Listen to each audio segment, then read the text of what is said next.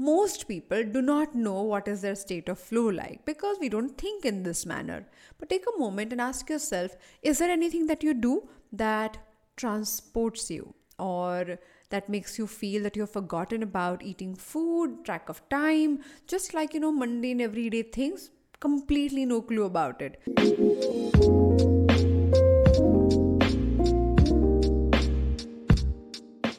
You ask me as a high performance coach, what is that one thing that you will teach people if that is the last thing to teach? I would say the concept of flow.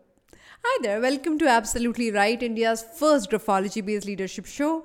I'm your host Aditi Surana. I'm a behavioral analyst, a high performance coach, and an anti anxiety expert. Every Friday, we have been doing these short episodes on the Absolutely Write podcast, and this one and the next one, which is our 200th episode, will be the last two Friday episodes. After that, in the next season, we'll have only Wednesday episodes. So I thought, what would be the last thing that I want to teach all of you, all the the dedicated, genuine listeners that we have, if I have to speak about the toolbox that you can build for your mental fitness, I would say the concept of flow. The concept was coined by Austrian psychologist and researcher Mihai Csikszentmihalyi. He and his team decided to study people who are, for some reason, performing at their optimum level.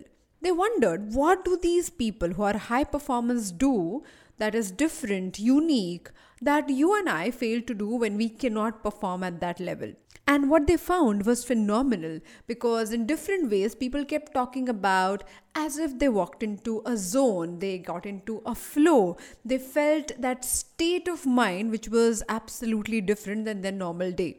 And that's why they thought this state of mind, which is that optimum performance, maximum engagement, ultimate capacity that the person shows as the concept or state of flow. Today, I want to tell you a few things about the state of flow. So, three things you can keep in mind to cultivate your state of flow. Point number one identify your flow moments. Most people do not know what is their state of flow like because we don't think in this manner. But take a moment and ask yourself is there anything that you do that transports you or that makes you feel that you've forgotten about eating food, track of time, just like, you know, mundane everyday things, completely no clue about it. You start doing that activity and you just get teleported. For me, one of the things in flow is analyzing handwriting, observing people, and studying them. Now, every time I do it, I not only blush, which I think is, is known by now, but I also feel completely drawn into it that process, that world completely stopped me in my tracks. What is it for you? If you don't identify your flow moments, you would never be able to invite them in your life over and over again. In simplest term, what is that activity that makes you forget about everything else? More challenging it becomes, more engaging it becomes, more alive you feel.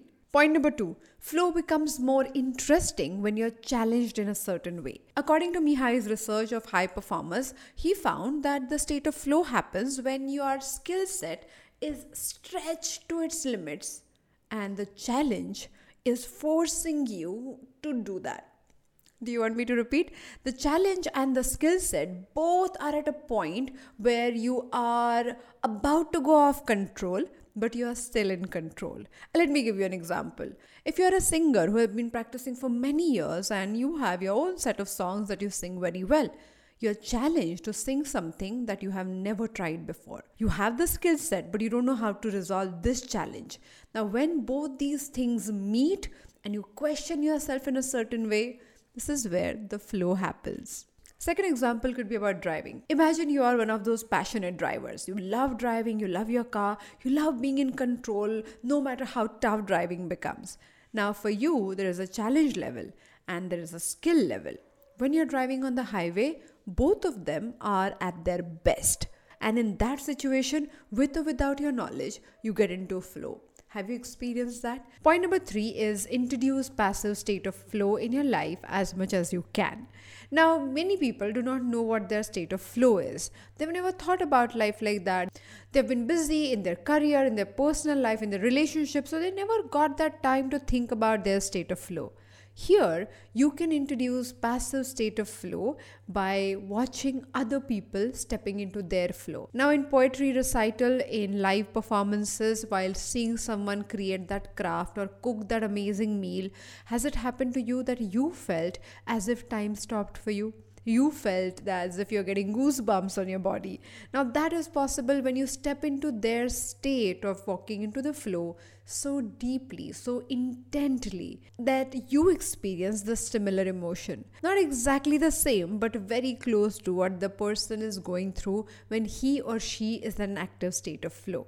This is a great idea. Listening to the music of your favorite singer or composer and experiencing the depth that they go to can become your cue, your little gateway to create flow in your own life. Talking to people about their passions, finding what exactly excites them, and then discovering what are those similar moments where you have stepped into even partial, even momentary state of flow can become a great beginning. Now, you might wonder, Aditi, why do we require this flow? We are happy with our life, you know, things are happening. Why to bother ourselves so much? Now, our highest excitement or optimal happiness experiences happen when we are challenged like this, when we are feeling as if we are on the edge. And that's where adventure sport can give you that feeling. Or attending live music concerts become like the most mesmerizing experiences in our lives. Why? Because you walk into that zone that flow that otherwise does not happen on a daily basis. Now, my question to you is what if you have something that you do regularly, pretty much every other day, to experience the flow? How amazing your life would be. How happy and excited would you be? And if that becomes your natural state of mind, being calm, being completely involved and intensely present with something, then anxiety, depression, or other mental concerns might not be as prevalent because your mind would be focused on things that put you in a flow. It's a great trait to cultivate, great thing to think about, and nurture over a period of time. Now, sometimes when people are going through their mental challenges, they believe they have to fight it.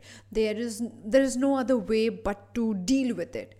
But creating a toolbox can be a simpler way. Imagine someone gives you a huge block of wood, but no tool to cut it then the task would become really really difficult. But the very moment you find the correct tools no matter how big that that block of wood is you'll be able to cut it because you have the correct tools in hand. The same thing is applicable when you look at your mind. And to make your journey simpler and easier in that sense we started one more podcast called daily mental fitbit.